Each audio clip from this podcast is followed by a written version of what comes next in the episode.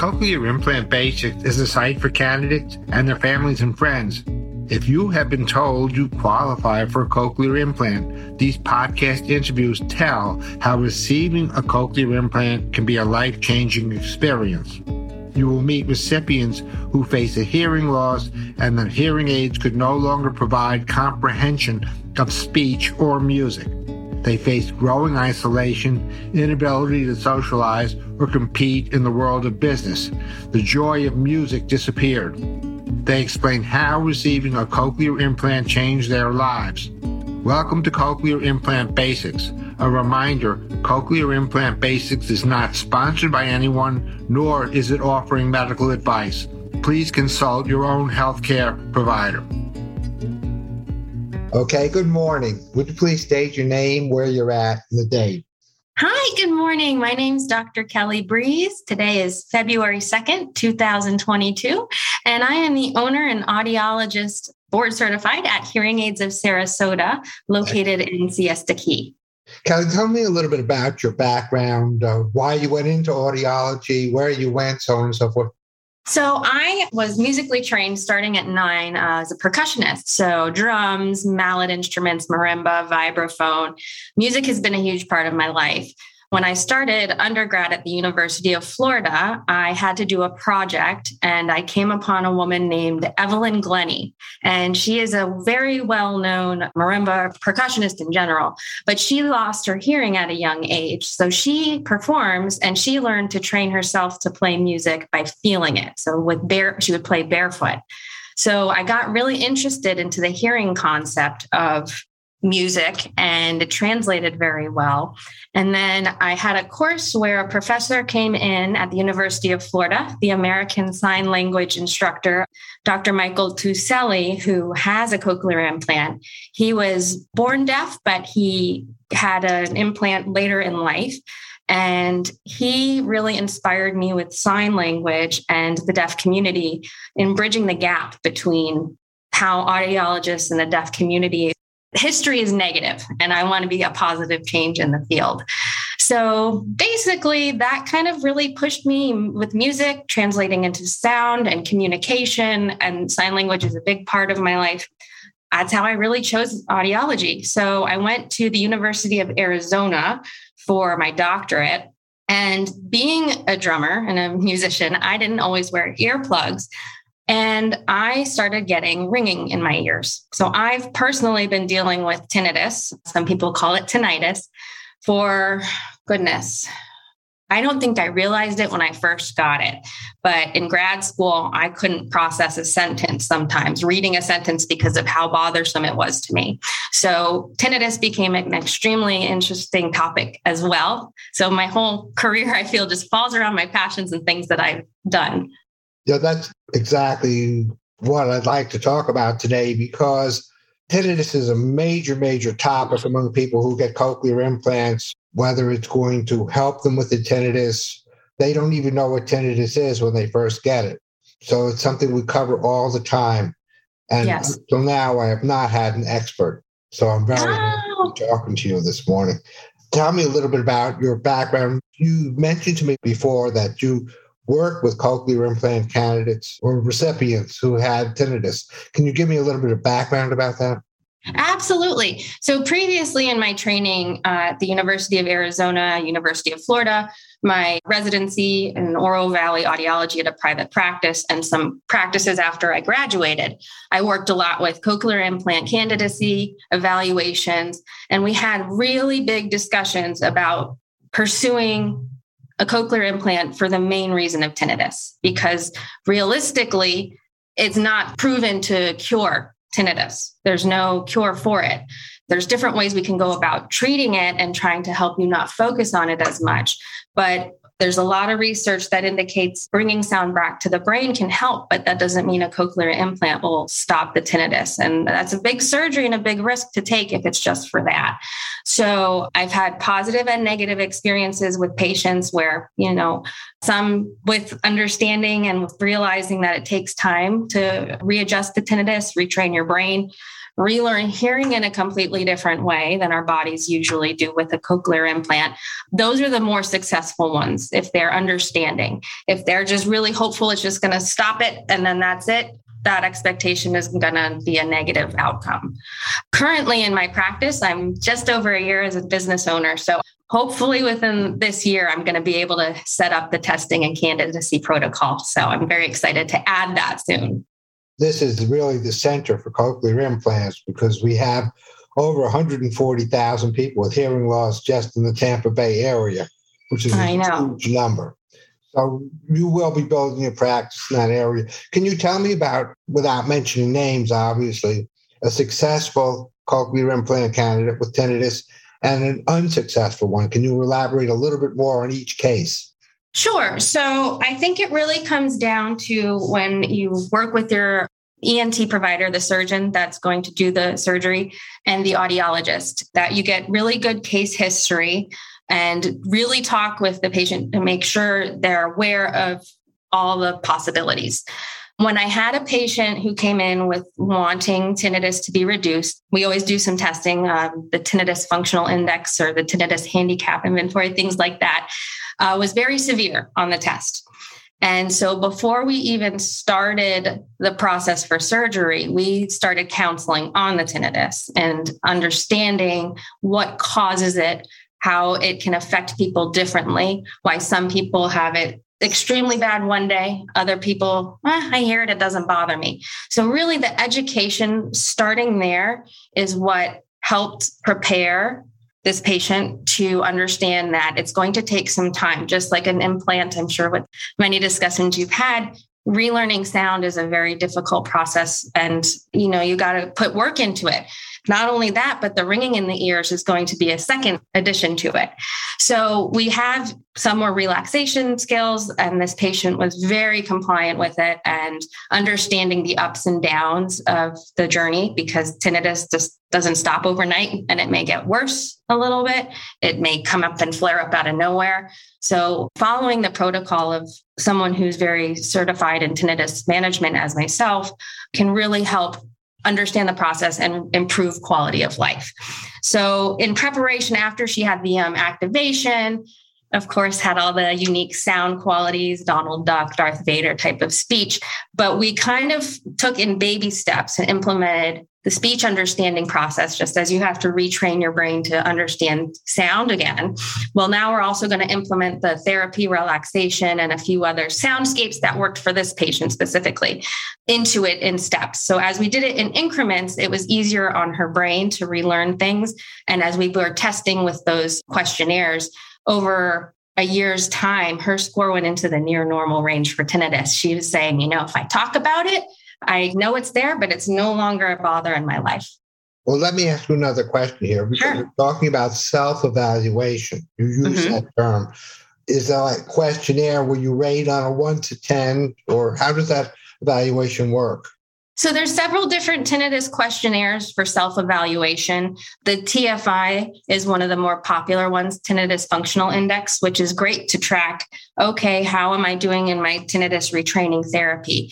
Where what number, how severe is it to me? And it looks at basically different quality of aspects of life. They ask you questions about do you have difficulties falling asleep at night? Can you focus during the day with the tinnitus? Does it make you feel tired? So basically, we're looking at different aspects of life, and where those higher ones are, that's then where we can create a plan, an action plan to try and break the cycle of why it's so loud and bothersome. It was interesting that maybe two years ago, the local chapter of the Hearing Loss Association of America here in Sarasota, mm-hmm. had a speaker on Veterans Day, and she was very high up in the Veterans Administration, both for cochlear implants and tinnitus. And at that time, one of the comments struck me as very, very profound that a victim of an IED who may have lost a limb and got tinnitus from the explosion as well felt that tinnitus was worse than losing a limb. Mm. that never left me. I, I find tinnitus to be an amazing topic. It's very, very under discussed. There's so much research on it. a lot of professionals or you know in general people just think oh there's nothing i can do about it or if they're being told this by a doctor or someone that they trust it adds more distress. And then the tinnitus can become worse because it's all about our brain. It's about our limbic system, which is our fight or flight response, how we react to things. So that's why some people who have the noise in their head and they notice it and they focus on it and then they get stressed that they're hearing it, it's this bad cycle that we have to break and it's different for each person. So it's very profound. And that's why I love it because each of my patients are unique when they come into me. There's no same story with tinnitus at all. Our conversations and case history is very intense because we have to look at the whole person. You know, that's an interesting point because I started to lose my hearing when I was five years old from scarlet fever or the medication, mm. never knew which. But I had, as a child, tremendous tinnitus. And I, I was so scared about it I'd never mentioned it to my parents. It was mm-hmm. frightening at night because the tinnitus was worse. And it wasn't until I was well into my 20s that I read that tinnitus and the loss of hearing sometimes go hand in hand. Absolutely. When we lose sound, our brain goes, Where's the sound that we used to get? And it starts searching and creating its own noise.